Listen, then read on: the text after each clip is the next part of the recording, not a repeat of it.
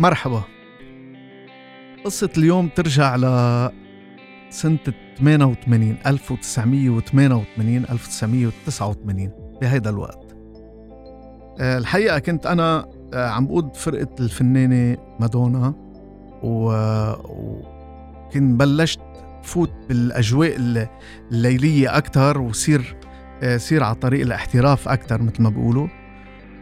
وبيطلبني أحد أصحاب المرابع الليلية بيقول لي بدنا إياك بدنا نعمل كونترا نحن وياك كمان دويم عنه.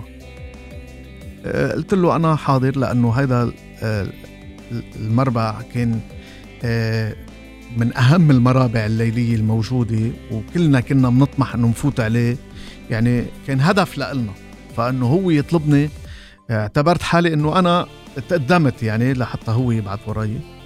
فرحت لعنده. كان عنده آه، عدة فقرات فنية تنعمل أوقات يحط نجمين مع بعضهم آه، أوقات يحط راقصة ونجم ومطرب. يعني مهم بفترة من الفترات آه، بيكون عنده الفنان آه، سلطان طرب جورج وصفوف آه، بيبعتوا بيعملوا كونترا هن وياه ليعمل وصلات عندهم.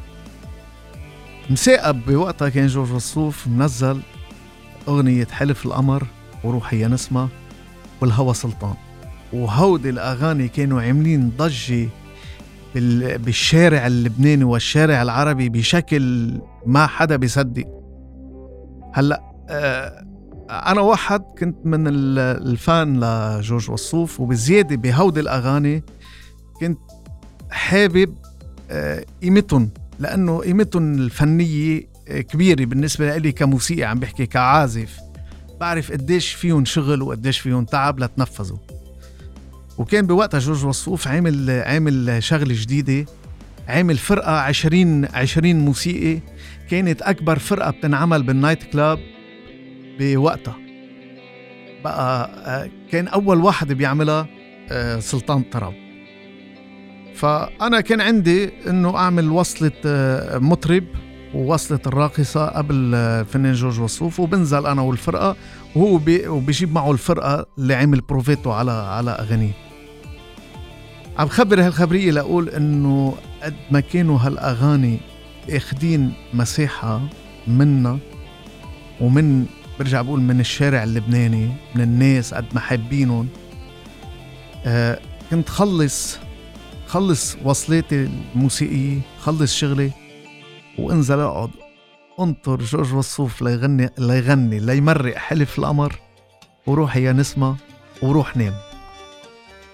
قضيت هيك شهر و... والحقيقة عم برجع بقول لكم أنا كنت ولد يعني. تسألني والدتي تقول لي اللي ليش عم تتأخر؟ ما زال عم تخلص بكير. من بعد شهر خبرتها قلت لها أنا عم بتأخر لأنه أنا بقعد كل ليلة لأسمع جورج وصوف عم بغني حلف القمر. وروحي يا نسمة.